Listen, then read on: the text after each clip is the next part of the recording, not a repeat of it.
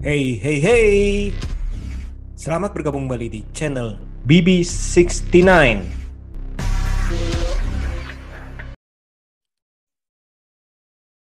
Sobat BB69, apa kabar kalian semua nih? Nah, baru-baru ini rilis sebuah film horor Indonesia terbaru yang berjudul Perempuan Bergaun Merah. Nah, kali ini saya tidak sendiri nih karena saya telah ditemani oleh Mbak Ami, si perempuan bergaun merah juga nih. Berbaju hai, merah. Hai, Kelihatan gak gue pakai baju perempuan bergaun merah. hai hai semuanya, apa kabar? Karena kalau saya pakai baju itu nanti saya disangka perempuan juga nggak nggak cocok. Ya, maksudnya lelaki bergaun merah, eh berbaju merah ya, ber-t-shirt merah. betul betul betul. Oke, okay. nah uh, sekarang kita juga udah kedatangan uh, seorang uh, tamu nih ya, yakni sutradara daripada perempuan bergaun merah itu sendiri, yang siapa lagi kalau bukan Mas William Chandra. Apalagi uh, apa kabar nih Mas William? Baik, alhamdulillah baik. Halo semuanya. Sehat ya. Alhamdulillah. Ah, gimana gimana? Wah, ini udah hari ketiga ya benar ya hari ketiga ya ketiga terus ditambah hmm. yang kemarin itu yang Sabtu kemarin itu yang awal yang apa special screening, screening ya hmm. oke jadi mulai lagi sibuk-sibuknya nih biasanya sih minggu pertama nih ya oke terima kasih nih untuk nyempatin ini nah uh, Mas William mau nanya yeah. nih Mas uh, hmm. boleh cerita gak sedikit uh, bagaimana Mas William ini bisa terlibat di dalam proyek perempuan bergaun merah ini dari awal banget nih ya. Ya sebenarnya dimulai dari sejak gue sebenarnya udah kenal Timo lama ya. Dari hmm. zaman gue masih kuliah aja tuh gue udah astradain Timo. Jadi kita have a good relationship lah ya. Gue juga suka banget sama film-filmnya Timo. Nah tapi sebenarnya terlibat dimulainya proyeknya perempuan bergaun merah ini itu awalnya setelah sekte tayang tuh film panjang pertama gue jadi habis sekte tayang, saya diajak meeting lah sama screenplay sama Pak Wiki, produsernya. Uh, lu tertarik nggak bikin film lagi nih? Lu ada ada konsep apa, ada cerita apa? Dan gue dateng lah dengan beberapa konsep yang memang dengan beberapa ide yang ada udah lama lah ada di kepala gue gitu. Ada macam-macam sampai akhirnya Timo sama Pak Wiki itu paling tertarik dengan konsep uh, perempuan bergaun merah ini gitu. Dan dimulai tuh proses penulisan skripnya tuh lumayan lama lah 9 bulan. Sampai berak sam, kurang lebih tuh 12 draft. Sampai akhirnya final draftnya tuh 12 draft lah. Gitu. 12 draft ya? Wow. Iya soalnya awal-awal itu ya namanya kita nulis skrip kan awalnya pasti ada perubahan dan ternyata ada hmm, banyak hmm, pertimbangan lah ya. Awalnya kadang-kadang terlalu brutal kadang-kadang terlalu kontroversial Terlalu... Kenapa tidak yang terlalu nah, brutal dan kontroversial itu? Kenapa? Kenapa ya, tidak? Iya, itu saya mau nanya tuh. Tapi takutnya nggak tayang dan. iya sih. Ujung-ujungnya OTT kalau terlalu brutal sama itu ya. iya, nggak lulus sensor. Iya itulah. Itu Tapi kenapa? tetap aja tetap. ini terlalu terlalu apa bergaul sama Mas Timo sih ini jadi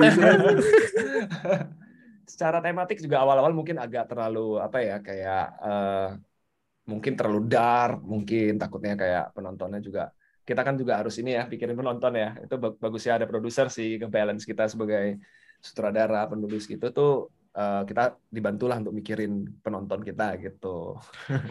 Tapi gimana Mbak Amin ya? Kita pengen yang dark sama pengen yang brutal padahal. iya. Tapi ini, ini, ini gak sih mau ngomong masalah brutal-brutal gini kan? Ini uh, rate-nya tuh 13 plus kan ya? Mm -hmm. ya kan? Tapi seperti tidak 13 plus ya. Itu gimana tuh? Hampir gitu ya kayak 13 plus. plus Plusnya plus banyak.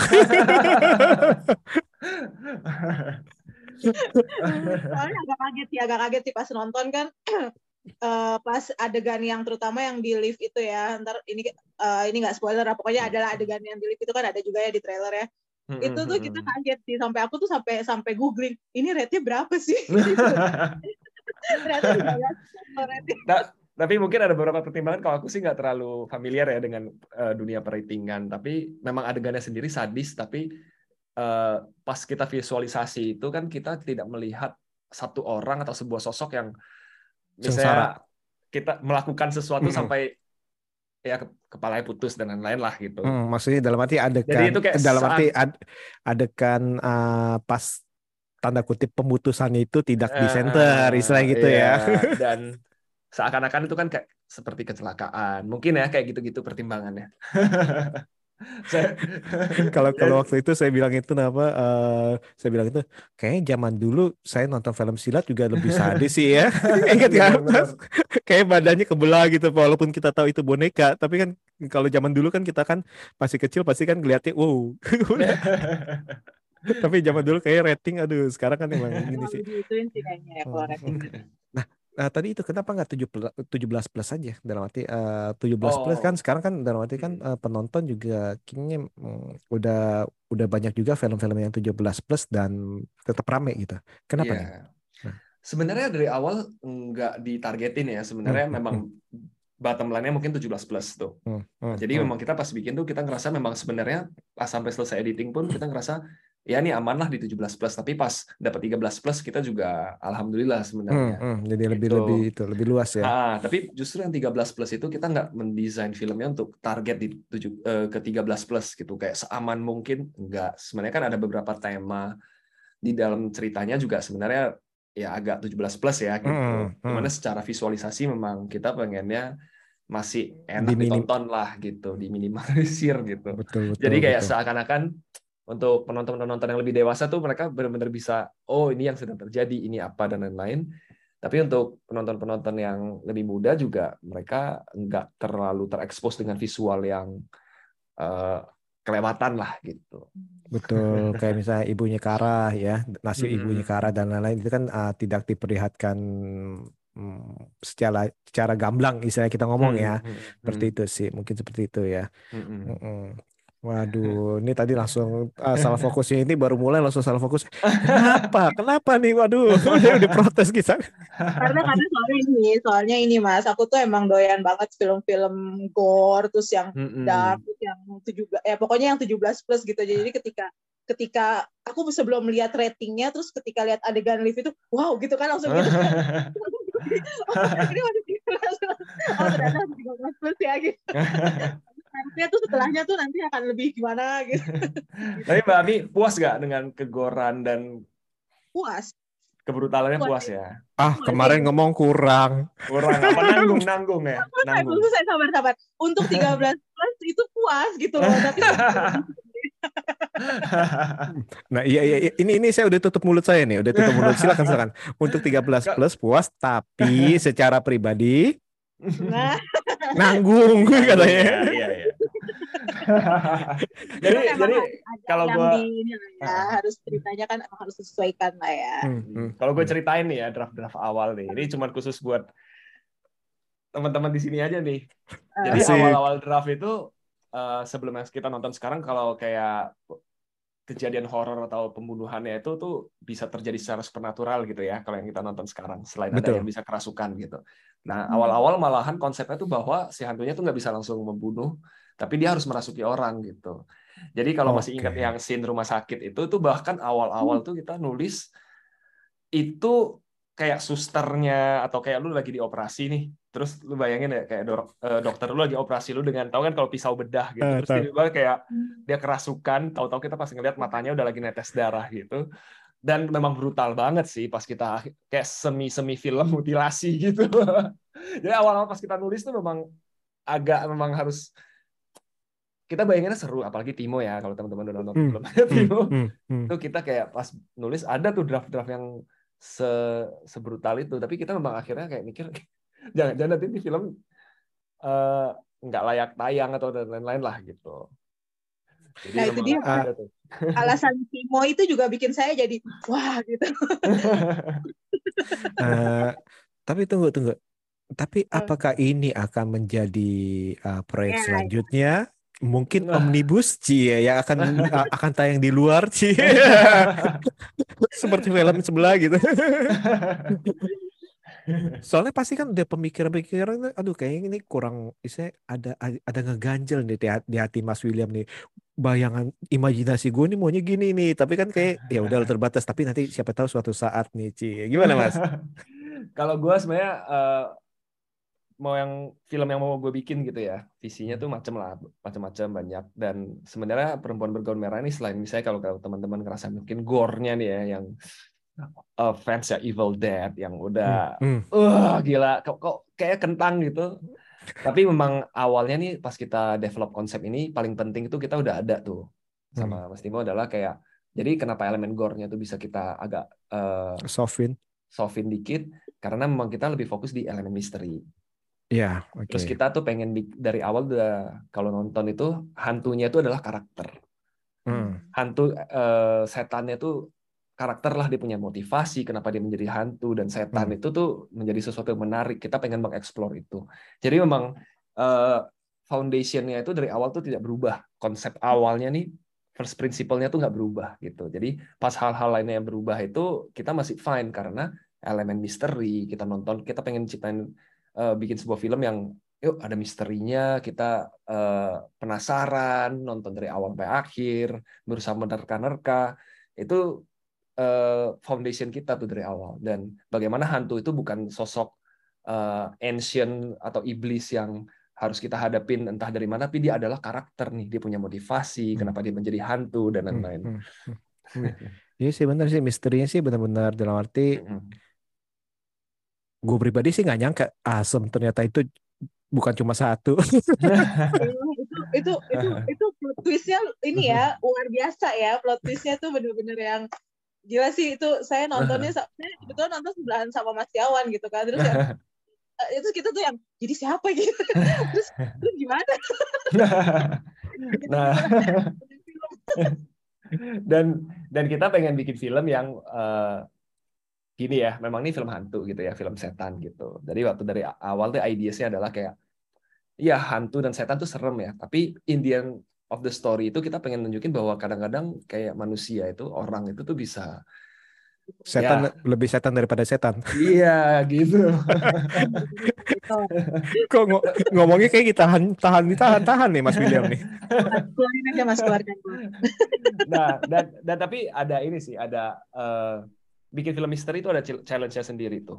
Jadi kita bikin film misteri itu kadang-kadang uh, seakan-akan kita ada banyak yang kita simpen dan hmm. uh, penonton berusaha menebak dan tidak bisa menebak gitu ya. Betul. Tapi kita tuh justru uh, kalau kita nonton lagi nih 30 sampai 40 menit pertama nih, itu groundwork-nya ini siapa dan lain-lain apa yang terjadi itu semua udah udah dikasih udah ada, betul planting information ya karena uh, dan bagus buat uh, teman-teman yang bisa nebak dari awal bukan berarti kayak akhirnya ah ketebak nih gitu hmm. tapi memang menurut kita ya sebagai storyteller tuh kita kalau mau kasih uh, payback di akhir tuh kita harus planting di awal gitu jadi kita nggak nipu ceritanya hmm, hmm, gitu hmm. jadi dari awal kita memang udah liatin nih ini ada di sini loh ini ada di sini ini dia ada di sini gitu Hmm. Jadi memang hmm. plantingnya tuh sengaja kita desain di awal tuh 30 menit sampai 40 menit pertama setengah filmnya tuh itu semua udah lengkap gitu.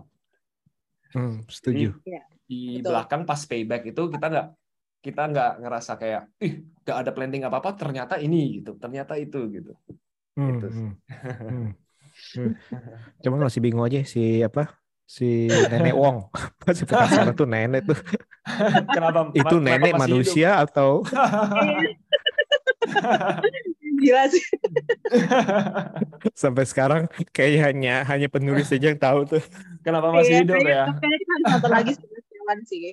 Kayaknya emang harus sekali lagi biar pasti gitu. nah itu terakhir terakhir pertanyaannya kenapa masih hidup tuh? Sebenarnya iya. pertanyaannya adalah apakah masih hidup? Masih masih masih masih hidup. Masih iya hidup. masih hidup ya. Tapi itu cuman itu pun ada tuh kemarin gue lihat di di mana ya di Instagram atau di Twitter itu ada yang nanya lah ini kenapa nenek Wongnya masih hidup jatuh nih kan dari lantai dua doang ya. Mm. ya kadang-kadang kita jatuh dari lantai dua bisa patah doang atau kita bisa hidup tapi si Marco juga jatuhnya kurang lebih tinggi ya nggak tinggi tinggi banget tapi dia langsung mati gitu mati ya itu juga sebenarnya secara shot itu didesain tuh pas si nenek Wong jatuh itu gimana hmm. kayak jatuhnya tuh kita lihatnya gimana sama pas si Marco jatuhnya tuh gimana tuh kita memang uh, cukup hati-hati lah di situ kita dari awal tuh udah udah realize itu juga. Tapi kenapa kenapa sih kenapa gue uh, mau nenek Wong hidup? Karena gue ngerasa kayak nenek Wong itu kalau mati kayak agak nggak fair karena dia kan nggak melakukan dosa apa-apa kayak gitu gitulah kita mencoba uh, bikin balik lagi ya tadi hantu kita tuh kan karakter ya dia punya motivasi dia mau balas dendam ke sekian uh, ke orang-orang tertentu gitu. Kenapa orang nggak bersalah harus mati? Istilahnya kayak gitu.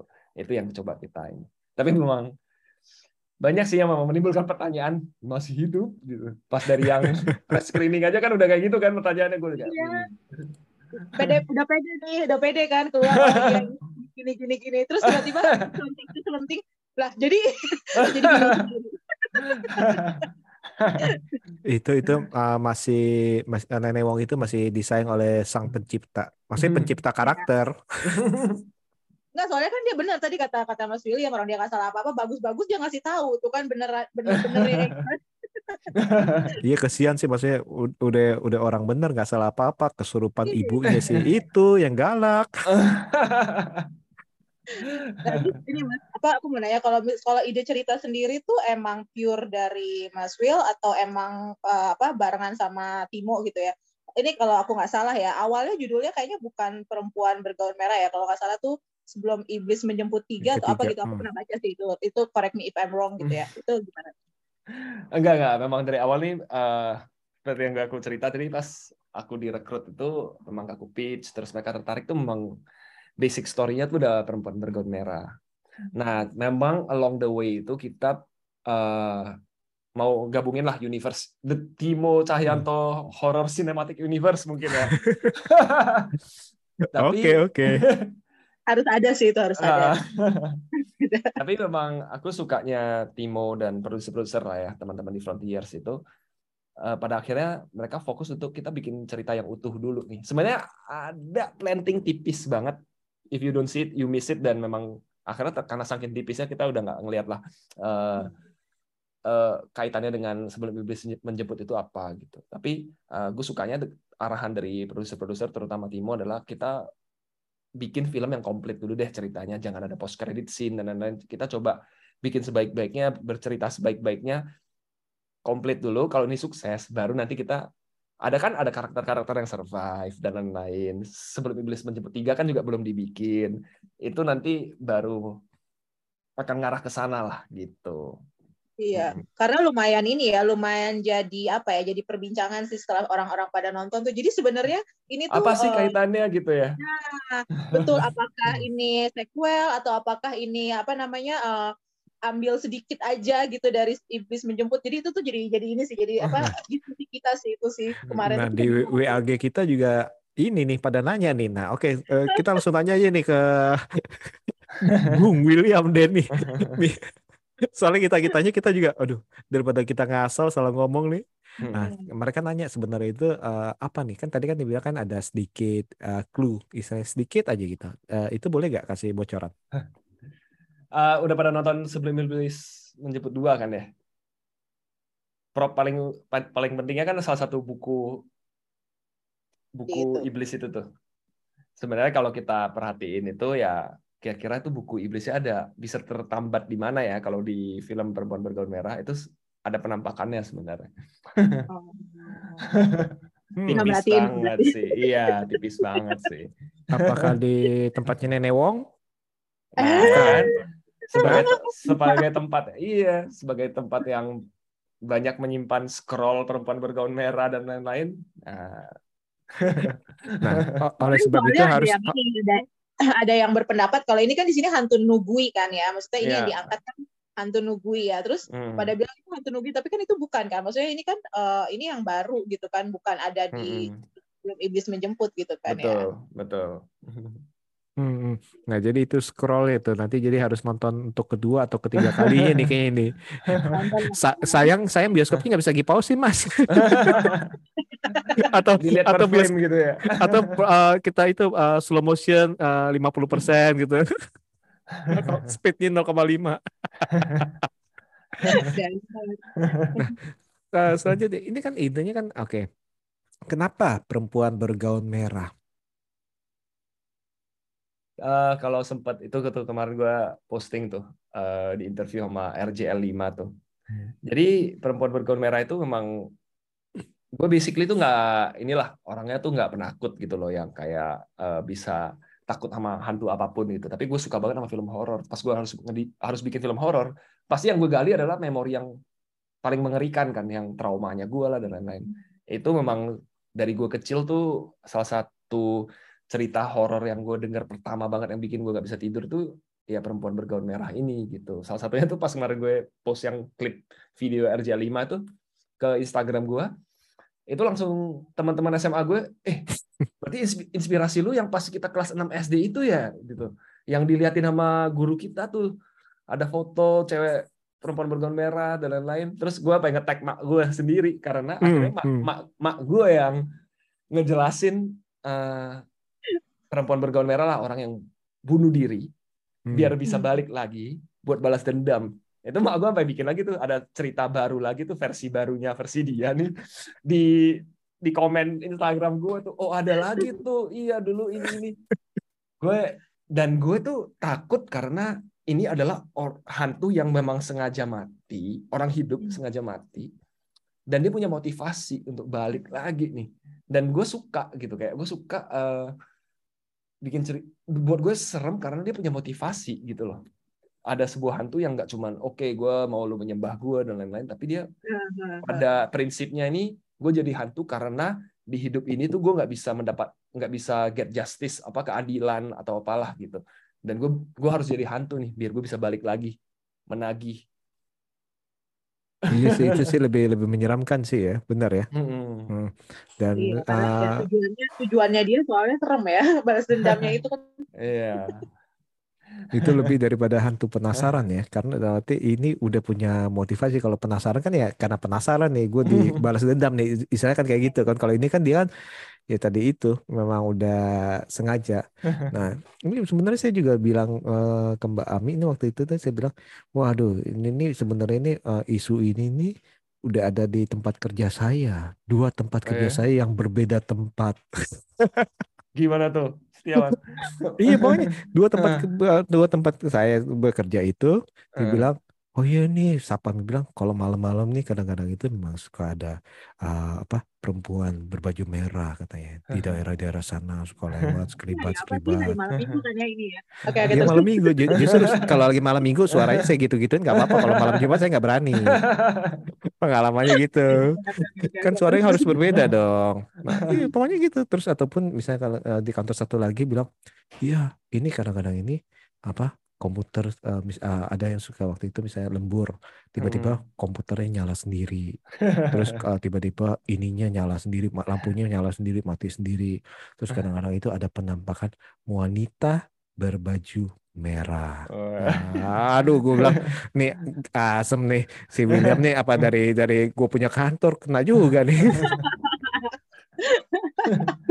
dan dan gue suka apa ya urban legend kita tuh hmm. lu tahu pernah denger ini gak sih kayak kalau ada mayat dirangkai nama kucing hitam gitu iya. hmm, nah gue suka tuh pas kau denger kayak gitu wah gila gitu kayak ya maksudnya orang sekitar kita kalau cerita kan mungkin lebih apalagi orang tua ya yang ngomong hmm. gitu ya pas kita lagi hmm. kecil gitu gue tuh salah satunya itu juga tuh kayak Frankenstein gitu kayak gila lu udah mati lu dilangkain sama kucing terus lu bangun lagi gitu iya, kalau kalau Amerika kan bisa uh, apa mayat dilangkain kucing hitam jadi Catwoman. kalau kita kan berabe, waktu kecil ya, bener ya. Kadang-kadang itu apalagi film-film vampir Cina zaman dulu itu kita harus diem, pakai pakai itu pakai kertas kuning kita tulis. Sama ini kalau vampir Cina zaman dulu kalau nggak tutup tahan nafas. Film boboho. Memang kita tumbuh dengan film-film seperti itu ya, cerita-cerita seperti itu. Iya, apa uh, trauma masa kecil sebenarnya kita ya. aduh, aduh itu em, tapi benar sih nama apa uh, ya salah satu keuntungan daripada uh, orang timur, orang timur itu urban legendnya itu sangat bervariasi dan yeah. istilahnya dan dan sangat dekat sih. Mungkin itu dia yang kadang-kadang itu menyeramkan, mungkin lebih menyeramkan tanda kutip itu daripada uh, urban legendnya uh, Barat lah, karena mungkin kita yeah. kita ya vampir ya vampir, hmm. vampir mereka sama vampir Cina kita lebih serem vampir Cina, istilahnya gitu ya, hmm. ataupun istilahnya uh, mereka punya uh, ya Frankenstein kita lebih hmm. lebih serem sama uh, mayat hidupnya kita kali ya, istilahnya ya. tiba-tiba min- minta iya, sate 100 tusuk gitu kan. Kita kan lebih serem daripada kita ngeliat zombie yang jalannya pelan. Masih mungkin kan karena mungkin karena kita udah ditelennya itu kan dari dari tahun 80-an kan gitu belum yeah. lagi saya kayak Bukan, ya. mas karena itu karena itu kemungkinan untuk kita lihat lebih lebih lebih lebih dekat dengan kita gitu kalau yeah. luar negeri kan susah nyebrang pulau kan. Oh iya, iya iya, masuk akal, masuk akal, masuk akal, masuk akal, masuk akal. Jadi lebih menyeramkan rasanya. Hmm. Nah, terus Mas William, ini kan uh, kalau untuk film ini kan uh, kita kental dengan budaya uh, Tiongkok atau China ya kita bilang ya. Nah itu uh, kenapa ngambil keputusan seperti itu dan istilahnya uh, apakah uh, menjadi masalah gak tanda kutip ya? Masalah sih enggak Hmm. Aku cuman gini ya, gue selalu ngelihat diri gue kalau bikin film itu atau bercerita ya siapa pun lah kalau kita sebagai filmmaker itu gue berusaha jujur gitu yang sesuatu yang dekat sama gue gitu hmm. jadi hmm. misalnya kayak gue tuh misalnya nggak terlalu ngerti dengan uh, kuntilanak atau pocong gitu gue gue harus butuh riset yang dalam atau ada konsultan yang untuk uh, membantu gue lah untuk menceritakan itu secara secara organik gitu jadi pas gue bikin film tadi kan gue bilang kan gue harus menggali experience atau trauma-trauma gue hal-hal yang gue hmm. gue takutin gitu dan gue memang ya gue digedein dari keluarga Konghucu gitu jadi gue lebih familiar dengan itu dan gue lebih lebih pede sih untuk uh, bercerita dari perspektif itu gitu dengan konsep itu dan kedua pun film ini tuh kalau teman-teman nonton, apalagi yang suka nonton film horor dari zaman 90-an ya, itu gue juga semacam homage gitu loh. Kayak untuk film East Asian horror uh, tahun 90-an dan 2000-an awal gitu. Kayak The Ring lah, Dark hmm. Water lah. Dari cerita-cerita ini kayak Shutter lah. Itu yang menginspirasi menginspirasi gue tuh untuk pas eksekusi film ini secara pengadeganan, visual dan lain-lain itu itu inspirasinya gue ambil dari itu karena itu film horor yang bikin gue jatuh cinta dengan film horor. Hmm, sama DI ya, di live ya. Yes. itu jadi itu memang pas gue bikin film ini gue pengen pay a homage lah ke ke mereka gitu loh, ke film-film yang memang akhirnya bikin gue jatuh cinta dengan film horor ini gitu. Hmm. itu selama selama syuting kan ini kan ini kan uh, ceritanya tuh kan dekat ya sama Mas William. Nggak ada ini nggak ada pengalaman pengalaman mistis nggak selama selama syuting gitu? Pengalaman pengalaman bring back memories bring back memories terus tiba-tiba. Ada gitu tiba-tiba yang kelas 6 SD itu muncul lagi Alhamdulillah sih enggak jadi yang lebih horor itu adalah kita syuting tuh kan uh, kayak teman-teman bisa lihat lah ya kita syuting di eksterior dan lain-lain tuh kayak hujan hmm. terus hmm. akhirnya kita yang harusnya punya empat hari syuting di scene tertentu tuh kita akhirnya gara-gara hujan kita cuma jadi punya dua hari jadi kita harus uh, develop ulang lah uh, scene-nya tuh biar fit di dalam dua hari kita bisa selesaiin dan lain-lain seperti itu. Itu lebih horor sih buat gue soalnya kalau gue mendingan ketemu hantu daripada kayak harus ngalamin kayak gini nih lagi bikin film shot gue nggak dapet dan lain-lain. Jadi pro, sereman produser ya daripada hantu ya. produser bilang, ini budget kok berkembang nih, mengembang. Gak, ya gimana Pak? Ini soalnya hujan terus Pak, gimana? mas ya. Syutingnya tahun berapa ya Mas? Syutingnya tahun 2020 ya? 2020 awal ya. 2020 hmm. awal ya. Itu itu, yeah. itu pas uh, pandemi ya kalau gitu. Iya, sesaat sebelum pandemi malahan sebenarnya. Oh, oh, tapi udah kelar pas sebelum pandemi itu udah iya, kelar. Iya, pokoknya udah udah kita udah mulai tahu kayak ada COVID dan hmm, lain-lain, hmm, hmm, tapi hmm. belum di lockdown sama pemerintah. Hmm, hmm. Tapi kita udah mulai safety precautions ya, kita mulai hmm. kayak uh, pakai masker lah dan lain-lain, cuci tangan lebih bersih lah hmm. di set. Pokoknya begitu selesai syuting dua dua minggu kemudian kalau nggak salah itu langsung lockdown. Gue ingat banget. Oke okay, oke okay. wah itu saya salah satu ya hoki kita bilang ya hoki ya hoki hmm, juga ya ah, hmm, ah, hmm. dalam arti ya oke kalau gitu udah kelar sejak itu ya. Nah uh, tantangan terbesar uh, dalam produksi film ini apa nih? Kalau gue ya memang ada tantangan teknis kayak scene-scene horor kayak kita gimana sih uh, bikin orang tuh kayak di rumah sakit yang teman-teman udah lihat hmm, hmm. secara meyakinkan bisa kayak gini terus bagaimana sih kita syuting yang di toren air orang hmm, hmm. kita tuh nggak mungkin tuh masukin pemain di dalam toren air hmm. karena safety-nya tuh kalau ada apa-apa tuh kita nggak bisa nyelamatin karena toren air tuh uh, dia iya. kan cuma punya lubang itu tuh akses in and out-nya itu hmm. itu bahaya jadi tuh ada hmm. aspek-aspek teknis yang uh, challenging banget gitu. Tapi gue selalu ngerasa walaupun film gue belum banyak ya, tapi kayak setiap kali uh, bikin film itu tantangan terbesar adalah menceritakan cerita itu sendiri sih. Membuat sebuah story yang engaging, yang storytellingnya, actingnya yang maksimal. Orang bisa ngerasain apa yang uh, karakter kita rasain. Itu selalu jadi fokus utama kita di storytelling sebenarnya gitu. Iya bahkan Tatiana apa Tatiana pun keluar dari zona hmm. nyamannya dia ya pas yang hmm. di dalam pas yang di dalam toren hmm. itu ya. Itu jadi gokil. jadi iya kayak Stella nih kan pas tayang nih habis melahirkan jadi dia nggak banyak ngomong ya nggak ikut hmm. press janket okay. dan lain-lain.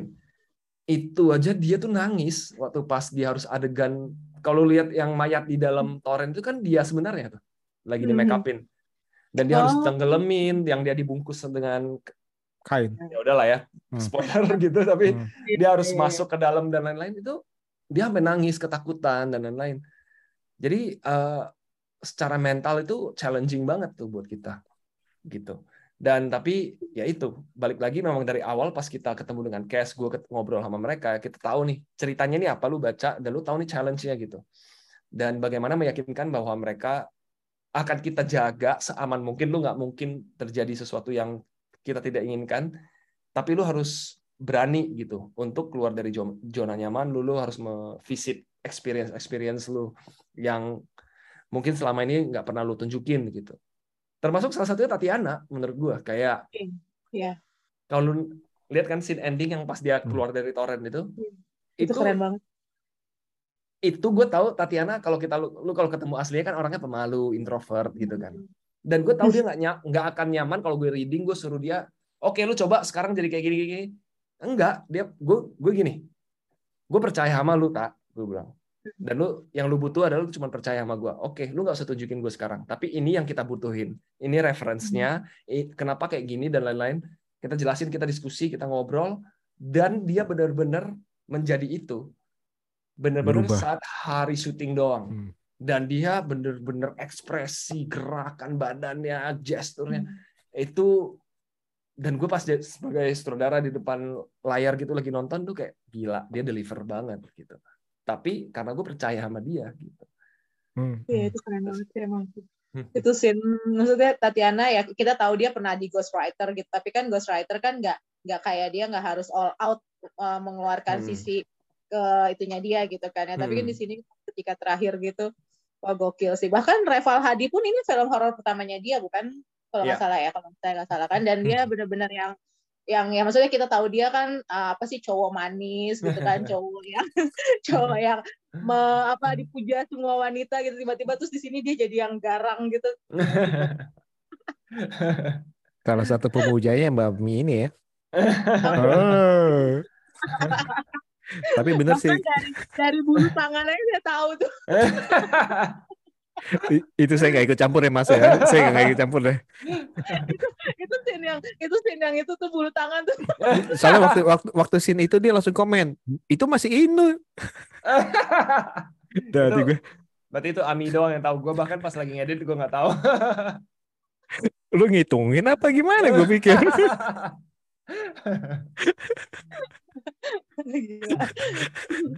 uh, ya tapi ini sih benar sih Dawati ini uh, kalau kita udah dengar dari uh, press conference segala macam itu juga memang atau kita nonton juga istilahnya ini pasti tantangan semuanya dari dari si hmm. Stella, Tatiana, terus sama Budayu juga ya yang yeah. dari itu kan sampai iya, digantung segala macam itu dibilang yeah. apa ya itu memang istilahnya saya sih percaya maksudnya uh, semua pemainnya ini ya hmm, maksimal ya bener ya Mas William ya? hmm. hmm. secara maksimal ya dari walaupun mendapatkan dalam arti walaupun perannya istilahnya tanda kutip screen time-nya itu dikit atau banyak ya mereka yeah. kalau saya lihat ini dari dari apa dari uh, karakter mereka ini hmm. uh, emang terlihat sih mereka sih kayak uh, hmm. bermain dengan all out sih menurut saya sih yeah. itu ya jadi memang semua pemain dari awal pas kita nulis juga ya ada lah kita let's say pemain yang screen time-nya nggak banyak gitu tapi itu kan semacam clockwork ya Hmm, hmm. Bagian paling kecil aja tuh penting banget untuk bikin ceritanya bekerja gitu. Jadi itu memang dan gue sebagai saudara tuh mengapproach mereka ngobrol sama mereka tuh buat gue gue ngetrit pemain protagonis dengan pemain uh, yang screen time mungkin nggak sebanyak itu sama aja gitu karena there's no small parts gitu loh. Jadi semuanya tuh penting banget gitu dan untuk mereka uh, percaya diri dan percaya dengan cerita ini dan bisa all out itu buat gue salah satu part yang paling penting banget dalam filmmaking gitu. Hmm. Karena kan semuanya ber ini ya berhubungan gitu kan berkaitan gitu kan kan kalau hmm. kalau walaupun screen time-nya nggak banyak tapi kan kalau yeah. kalau mereka nggak bisa gitu kan pasti tetap aja ada miss-nya gitu. ada respon yang unik nggak dari penonton mas selama beberapa hari film tayang ini? ya ada lah ya mix review banget. Maksudnya tapi gue sebagai filmmaker dari dulu sih ya gue selalu open terhadap kritik. Memang kita gue gue cuman selalu bersyukur tuh gue setiap bikin film tuh bikin apa pun gue full lah totalitas tuh 100% gue tuh udah memberikan gue yang terbaik walaupun yang terbaik gue bukan yang terbaik sekarang tapi ya nggak apa-apa. Kritik-kritik itu buat gue buat gue belajar. Kayak misalnya ada komen gitu kayak oh ini plotnya gini gini dan lain-lain karakterisasi gini gini. Itu itu gue take notes tuh. Jadi misalnya teman-teman yang udah nonton film pertama gue dan film sekarang nih itu berubah banget gitu. Karena memang menurut gue respon penonton tuh sangat penting. Karena kita bikin film buat siapa sih gitu. Kalau gue bikin film tuh nggak buat diri gue sendiri gitu. Kayak ya buat teman-teman buat yang nonton. Dan gue gue bahagia ya pas ada res, respon yang positif yang bagus yang puas gitu gue bahagia lah gitu. Kayak ah ya kita bikin sesuatu dan orang senang tuh gue oke okay, worth it banget gitu. Tapi kalau ada yang kecewa pun ya kita take notes. Oh berarti kelemahan gue sebagai filmmaker sebagai storyteller itu ini. Dari nextnya tuh pas kita bikin film baru cerita baru gue akan akan mencoba pay attention to that gitu loh. Jadi kayak yang, yang paling unik apa?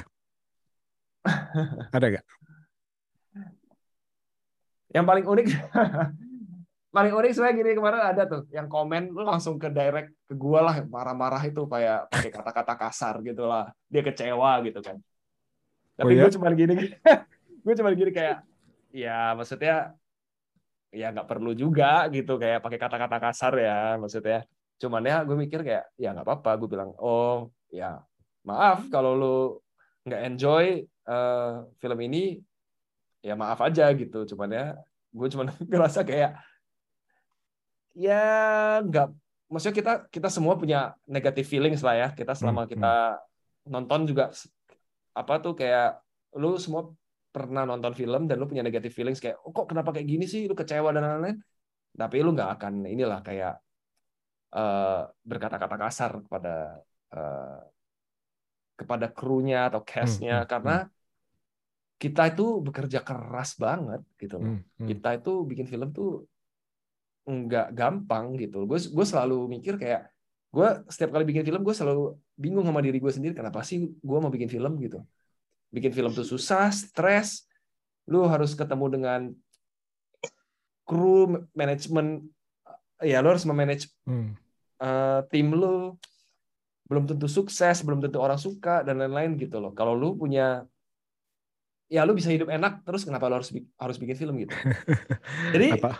that's why gue selalu cuma bilang ya kita bikin film apalagi film maker Indonesia yang menurut gue nggak yang yang nggak seglamor film-film industri yang di luar yang udah berkembang banget mereka bisa hidup enak gitu ya sesederhana karena kita cinta banget gitu loh kita memang nggak sempurna kita masih berusaha menjadi lebih baik dan lebih baik dan itu terbukti film Indonesia makin ke sini tuh makin bagus gitu. Hmm, betul setuju setuju. Iya tapi ya untuk diserang tapi gue juga ya udah gak apa-apa ya gue minta maaf aja. Nah, kalau tadi kan uh, apa yang negatif isa negatif tapi yang positif ada gak nih? Ya saya wah gila lu sampai sampai isanya ada ada ada. Gimana gimana? Gimana cerita deh? Gue gue suka saat reference reference gue gue tadi gue bilang kan how much how much gue hmm, itu hmm.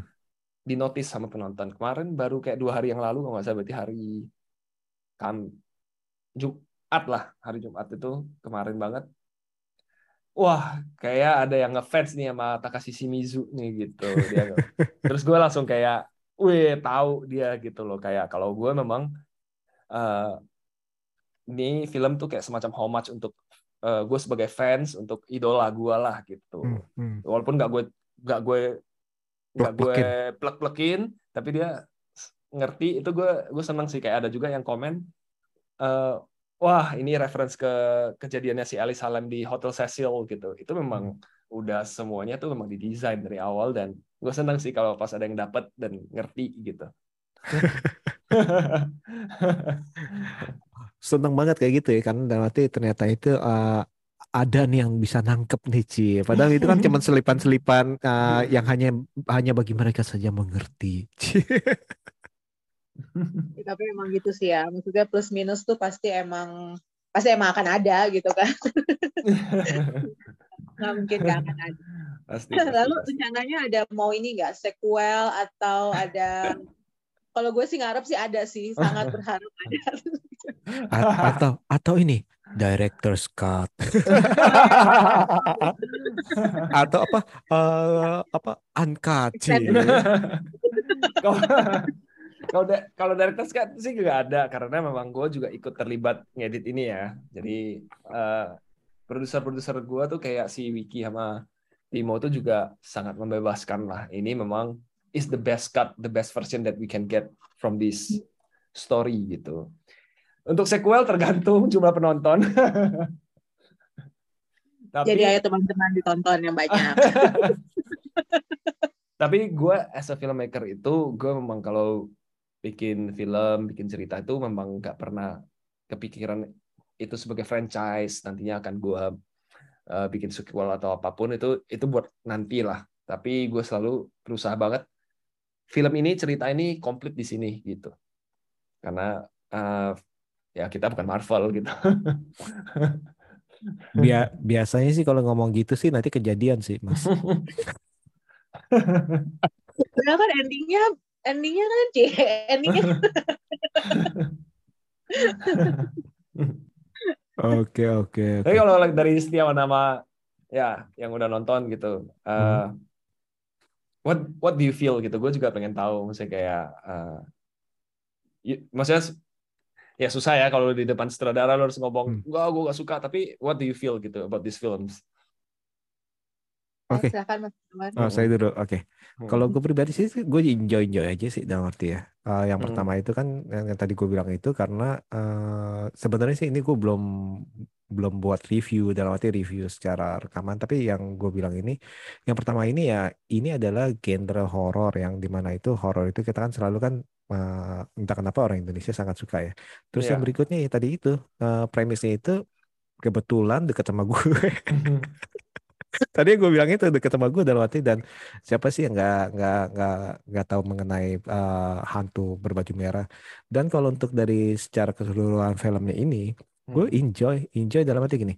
Uh, film ini mm, komplit dalam arti uh, dari horor thriller, misteri maupun drama ya. Gue akan ngomong ini. Hmm. Uh, kalau ada berapa horor ya horor cuman istilahnya ya ini ada lima orang si cantik, si hmm. si rese, si bodoh, si pinter. Iya itu yeah. itu karakter yang memang sudah plek ketiplek ada pasti ya dalam hmm. arti ya.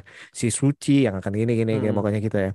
Tapi uh, bagusnya ini ini um, jadi tadi yang udah ngomongin oleh Mas uh, William sih dalam arti gue dapat dalam arti gue dapat bahwa ya karakter dari mereka ini ya diperkenalkan dan mereka hmm. itu memang udah harus ada dan istilahnya kayak karakter si Kara sama adiknya Hmm. Kenapa nih bisa bisa kita bisa jadi care sama adiknya itu yang pas adegan malam-malam bisa berkata kasar gue bilang aneh bikin serem mana anak kecil di gini ini ini apa? Dalam arti pikiran gue gini aduh mana produser si Timo nih anak kecil mau dia bakalan seberani apa nih? Dalam hati gue nih si William berani berani ngapain anak kecil nih dalam hati gue nih. Eh, deg-degan gue jujur itu gue deg-degan nih dalam arti apakah seberani itu kalian nih? Saya mencelak tanda kutip mencelakai anak kecil nih. Dalam hati gue gitu ya. Itu itu itu itu salah satu scene yang deg-degannya itu bukan karena oh sosoknya kayak gimana enggak tapi itu uh, building building suspense itu gue suka sih. Building suspense hmm. itu gue suka. Tadi itu Kara sama adiknya. Belum lagi uh, eh Kara sama adiknya bukan Kara Dinda. sorry. Ah ya sorry dari tadi. Dinda. Dinda sama adiknya Kara sama emaknya Nah, hmm. emaknya pun ini punya motivasi yang sangat kuat loh menurut gue loh dan uh, saya nggak bisa nggak bisa nganggap dia itu sebagai antagonis hmm. karena ibarat ibarat tadi gara-gara Mas William ngomong Marvel sih jadi ibarat film Marvel ada beberapa uh, beberapa saya beberapa yang apa uh, villains yang yang apa yang dikasih motivasi jadi kita ini hmm. tidak membenci villainsnya seperti itu dan yeah. tadi itu gue bilang itu dari uh, ibu Kara pun gue gue nggak nggak menghakimi dia loh dalam arti hmm. bisa bisa tadi itu karena ya dia motivasinya gede loh hmm. beralasan bayangin seorang ibu yang yang berani mengambil tindakan seperti itu menjadi hmm. menjadi kita bilang menjadi hmm uh, menjadi sosok itu yaitu atas dasar pasti atas dasar hmm. uh, cinta terhadap hmm. sang anak seperti itu seperti itu sih uh, seperti itu dan kalau untuk eksekusi gore segala macam itu ya walaupun kentang tapi uh, puas sih maksudnya kita walaupun kentang tapi maksud gue uh, karena gini Uh, karena yang gue suka itu adalah uh, gore itu bukan hanya gore yang uh, bukan hanya gore yang cuman cuman buat nempel aja gitu. Tapi hmm. itu memang diperlukan. Iya. Kan ada yang penting ada beberapa kalau kita nonton nih film-film gore ini hmm. kan yang penting ya darahnya muncrat, ususnya keluar hmm. atau apa ya hmm. istilahnya itu kan hmm. cuman buat emang buat lu nikmati aja tapi ya ini hmm. beralasan dan puasnya itu puasnya karena ya ya kalian ya salah. Itu dia yang tadi lu bilang itu dalam arti ya karena ya. itu hukuman kalian. Itu sih kalau gue sih seperti itu sih hmm, seperti itu. hmm. kalau dari Ami ya, gimana Ami? Udah diambil semuanya sama Mas Tiawan ya. Nggak nggak Alah, copy paste aja nih bisa nih. Iya biasanya juga gue copy paste. Nggak kalau gue sih jujur gue kan uh, termasuk uh, fansnya Timo gitu kan. Jadi ketika ketika di sini ada nama Timo, ada nama Mas William juga gitu. Terus uh, pas adegan pertama yang di lift itu ke kemudian begitu gitu kan. Terus gue kan mengharapkan lebih sebenarnya dari itu yeah. kan. Tapi ternyata tapi ternyata kan tidak gitu kan. Terus karena gue langsung googling dan yang tadi seperti gue ceritain tadi itu kan. Terus uh, apa namanya? Tapi menurut gue di eh, tapi sepanjang film itu gue sih yang yang tanya Mas Kawan sih gue sampai yang wah keren ya, wah keren ya gitu. Itu ada beberapa adegan tuh gue sampai yang yang scene bed rumah sakit itu tuh itu luar biasa sih. Itu sih buat gue sih gila sih. Sama ketika ditabrak mobil, ketika ditabrak mobil, itu sih gue sampai yang itu gue lagi gue lagi ngapain gitu. Terus tiba-tiba gue wah anjing. Gitu, itu sih benar-benar ya. Maksudnya ya ya mungkin karena kalau mau puas memang agak kentang kalau buat gue sebagai penggemar sebagai penggemar emang gore yang dark hmm. yang gimana gitu kan cuman ya, hmm. ya kembali lagi ke cerita sih ceritanya sih gue suka sih maksudnya dalam artian dalam artian di sini kan emang benar-benar per, per apa ya per karakter kan emang punya punya andil dan punya masalah hmm. masing-masing gitu kan bahkan lu dibikin pusing gitu dengan dengan sebenarnya ini siapa nih ada apa nih gitu kan bahkan dari maksudnya dari apa sih eh, potongan-potongan potongan-potongan cerita yang harus lu kumpulkan itu sih emang benar-benar mm-hmm. buat gue yang suka misteri dan mm. cerita penuh teka-teki sih gue sih sangat menikmati sih sepanjang film mm. walaupun buat gue agak kentang ya cuman ya oke oke oke sih gitu sih kalau sih gitu kan ya secara cerita sih emang gila sih mm-hmm. ada beberapa scene tuh gue sampai ke Mas Dewa tuh wah wah gitu, -gitu. yang berkata-kata kasar saya karena saking kaget dan yang kok bisa? Jadi kalau sih kalau gue sih kayak gitu sih. Kalau masukan dari Setiawan sama Ami gitu biar nextnya nih gue bikin film bisa lebih bagus lagi apa nih? Kelemahan kelemahannya. 17 plus aja. Gak usah 13 plus 13 plus lah. Udah, biar lebih all out gitu. Iya sih, dan nanti gini, uh, ya, tapi ya, ya tapi kan balik-balik kan soal kompromi sama produser segala macam ya, pangsa pasar ya. tapi tapi masih uh, ya tahu targetnya sih mas ya. Uh, dan misalnya tadi itu memang uh, misalkan memang itu ya nggak nggak masalah sih menurut saya sih. Kalau misalnya hmm. kalau mau 17 plus ya lebih all out ya lebih all out sih menurut saya sih. Yang Mbak Mi ya. Saya dukung, ayo bikin berikutnya. kalau kalau Amia Mas Tiawan tuh kalau nonton film Indonesia, fans film Indonesia masih banyak lah nonton film Indonesia gitu ya. Kangen wah film Indonesia kenapa sih nggak bikin apa gitu? Ada kangen nggak pengen nonton film Indonesia kayak gimana? Kalau sekarang sih kayaknya film Indonesia memang udah Variatif. ini ya. hmm. Lu lihat deh film horor Indonesia deh sekarang hmm. mau horor jenis apa pun kayaknya udah udah di udah dilahap gitu kan sama sama sama pem, apa pem, filmmaker filmmaker Indonesia. Hmm. Kalau gue sih udah hmm. ya maksudnya lu mencari apa gitu udah ada lah udah lengkap sih kalau sekarang gitu gak sih Mas Kiawan? Bener sih dalam arti gini kalau kita bilang dari genre kita udah banyak oke kita ngomong dari horor horor aja kan dari zombie udah ada dari horor hmm. yang mau uh, mau horor yang hmm, tanda kutip itu yang kita ngomong itu yang biasa ada hmm, ataupun hmm. yang dalam arti yang uh, jual jam scare doang ada ada jual hmm. yang yang dengan pengembangan karakter ada dua juga yang dengan misteri dan itu udah berkembang bagus uh, untuk film aksi juga sekarang udah gila-gilaan ya aksi kan, hmm. kan uh, ini sebut sebut sebut film nggak apa-apa ya Nggak apa-apa dong. Oke, okay. uh, for example kayak uh, mencuri Raden Saleh itu kan suatu gebrakan yeah. besar. Ben Jody yeah. itu kan sebuah sebuah belokan besar. Hmm. Ben Jody itu ya, itu kan belokan hmm. terbesar besar tuh. Itu itu hmm. menurut gue keren. Dari horor pun sekarang ini udah fantasi. Dari, mulai dari Kuntilanak tiga itu kan fantasi hmm. itu. Itu gile hmm. loh. Jagat arwah. Hmm. Terus kemarin tuh Kodrat, ya kan? Hmm. Maksud gue kan itu fantasi loh. Dan fantasi hmm. kan uh, orang Indonesia kan sorry uh, pem, uh, pelaku film Indonesia kan agak agak-agak serem membuat fantasi karena hmm. beresiko hmm. tinggi ya kita bilang ya. Hmm. Tapi uh, sekarang ini mulai mulai banyak ya kalau hmm. soal drama cinta kan kita udah tahu lah segala macam. Hmm. Uh, misteri, detektif segala macam itu juga udah mulai banyak. Bahkan di OTT hmm. OTT kita udah udah yeah. udah wah udah udah tersebar banyak ya menurut saya sih. Wah, variasi banyak ya. Yang paling paling yang belum ada science fiction kali ya. karena, ya yang kita ngerti, kita ngerti daripada science fiction mendingan fantasi. Hmm. ya suatu saat sih ya suatu saat sih saya sih uh, apa berharap nih science fiction nih ada kan nih yang berani nih dalam arti ya. Uh, mungkin sekarang ini kan uh, di apa di imajinasi itu mungkin lewat animasi segala macam itu tapi itu perkembangannya keren, keren, keren sekali.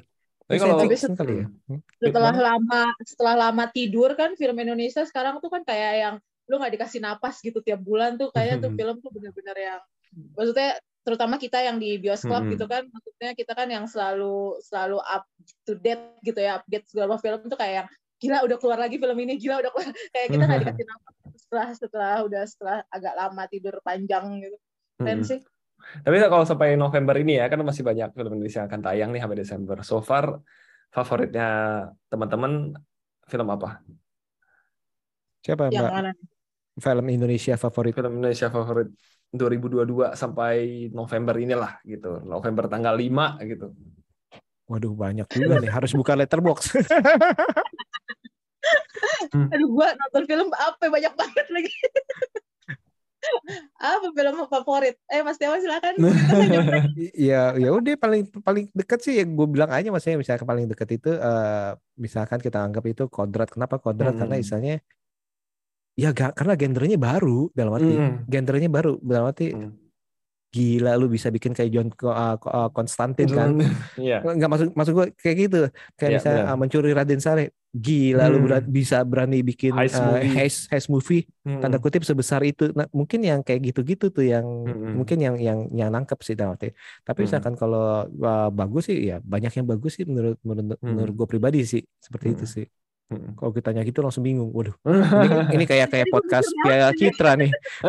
kayak pod, ini kayak mau mau podcast predik, prediksi apa FFI ini. bener-bener ya banyak banget bener-bener kalau inget FFV itu jadi banyak banget ya film bagus tapi emang tapi emang so far emang semua film maksudnya gue sih selalu bilang sih film apa ya film tuh nggak ada yang jelek sih sebenarnya hmm. film itu uh, maksudnya apa ya sejelek apa pun pikiran orang sebenarnya masih ada yang bisa kita ambil dari sebuah film sih kalau menurut gue sih gitu. Hmm. jadi gue sih orang yang selalu uh, adalah selalu ada sisi positif dari sebuah film apa pun itu gitu. Jadi hmm. gue sih emang emang begitu sih orangnya. Jadi ya semua film bagus lah buat gue Iya sih Mas William ngomong ngomong gitu gue jadi mikir eh, gue udah nonton film apa aja ya.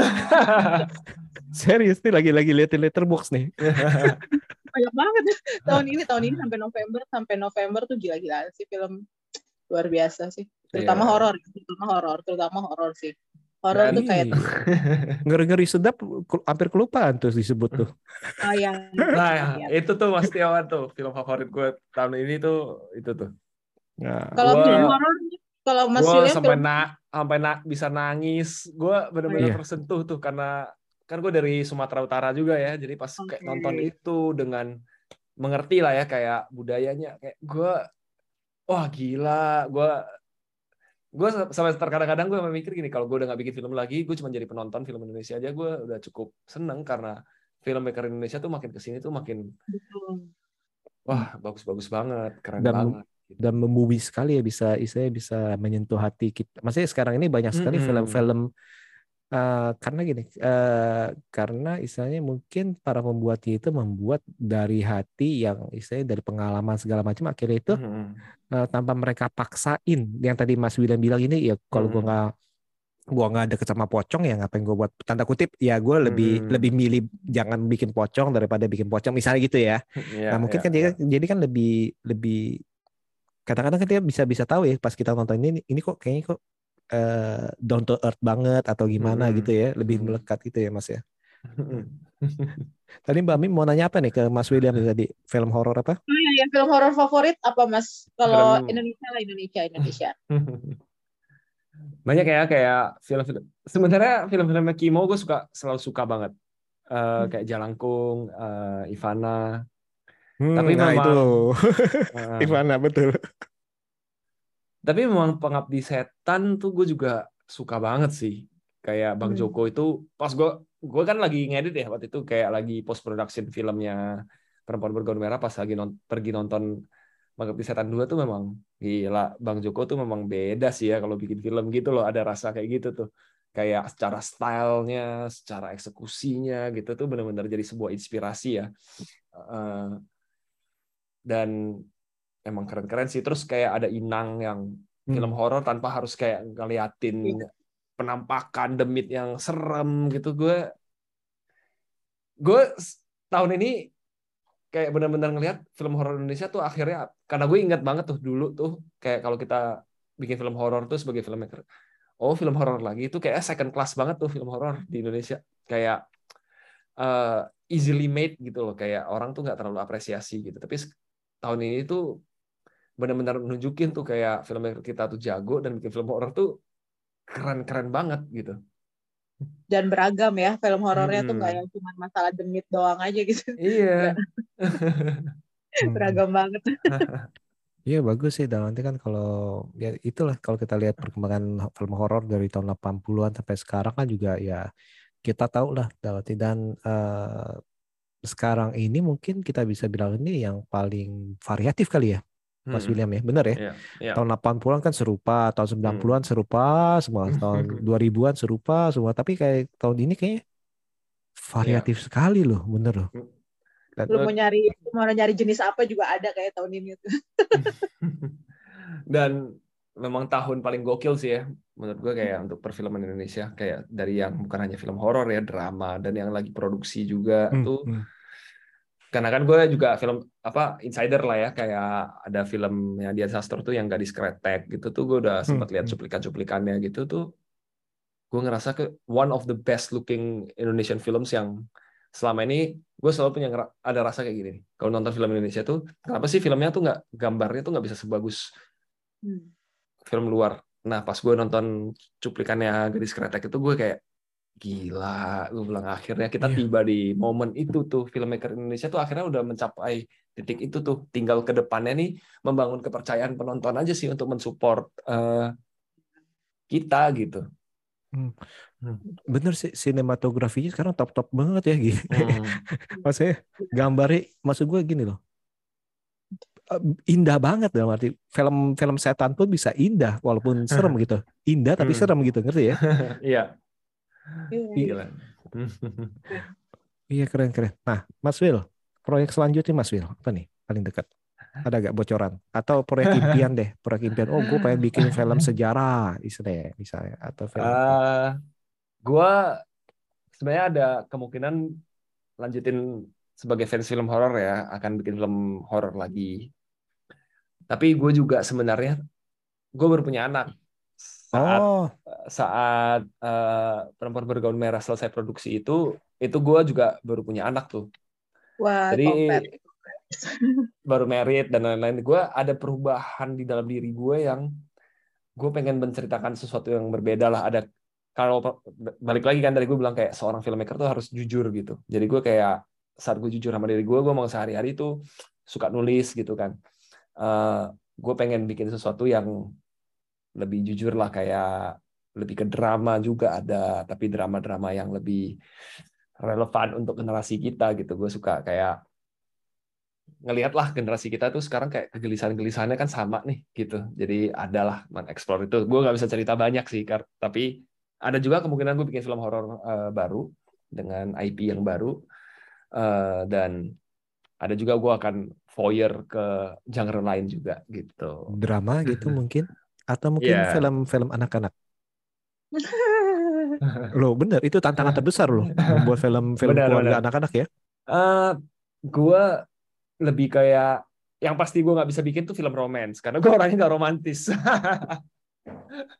Tapi gue adalah ada sebuah cerita yang kayak menggesek-gesek isu-isu yang kayak kegelisahan gue tuh kayak drama-drama Korea gitulah gitu Oh, uh, saya, kira, saya kira itu mau bikin kayak sampai engtai. Jadul banget kita ya ngomongin. Iya, iya. Nanti gue baca dulu, gue juga nggak familiar. familiar. gitu. Tapi yang pasti, yang pasti gue setiap saat, setiap gue bikin film tuh gue selalu melihatnya sebagai film terakhir yang lagi gue bikin. Jadi nah, gue tuh selalu, selalu all out banget walaupun nggak sempurna walaupun ada kurang. Tapi yang teman-teman uh, bisa yakini itu adalah memang gue udah ngelihat ini sebagai film terakhir. Jadi pertanyaan tadi pun kemungkinan gue nggak bikin film lagi karena mungkin perempuan bergaun merah film terakhir gue gitu. Karena gue selalu menjalankannya seperti itu. Oke oke. Ya ini kali mungkin apa namanya pesan-pesan kali buat buat teman-teman yang nonton kita di sini gitu untuk nonton film perempuan bergaun merah atau apa silahkan boleh disampaikan. uh, ah, open minded aja saat nonton film perempuan bergaun merah. Ini adalah sesuatu yang coba kita sajikan secara berbeda ya dengan layer misteri, dengan uh, twist, dengan hantu sebagai karakter dan lain-lain. Uh, dan gue yakin teman-teman yang datang ke bioskop nonton itu tuh nggak akan menyesal sih gitu. Oke, jadi nggak akan menyesal dan mungkin harus nonton lebih dari dua kali untuk melihat hubungannya dengan sebelumnya. di manakah buku itu ada? Dan harus di bioskop. Soalnya apa ya. sih? Itu beda kalau di kalau di bioskop. Yeah. Enggak, siapa tahu nanti uh, Mas William, ayo siapa yang bisa menemukan si buku itu di mana, saya akan kasih apa gitu. kasih kasih gaun merah. Untuk dipakai pas acara Halloween tahun depan. Gitu. Tahun depan. Iya ya benar ya, benar-benar ya harusnya. Tapi keren sih itu apa gaun merah, gaun putih itu itu uh, kontras sih itu yang terakhir tuh pakai itu. Iya benar, iya kan? Itu kan jadi ada ada lambangnya gitu ya mas ya, benar ya. Seperti itu keren keren. Hmm. Oke, okay, uh, eh, saya rasa sekian nih. Ini terima kasih banget nih Mas William nih untuk udah ngobrol-ngobrol dan mampir untuk uh, membagikan cerita nih seru nih uh, ataupun bisa pemikiran-pemikiran pengalaman-pengalamannya nih uh, dalam syuting perempuan bergaun merah nih. Nah, hmm. dan juga beberapa bocoran ya.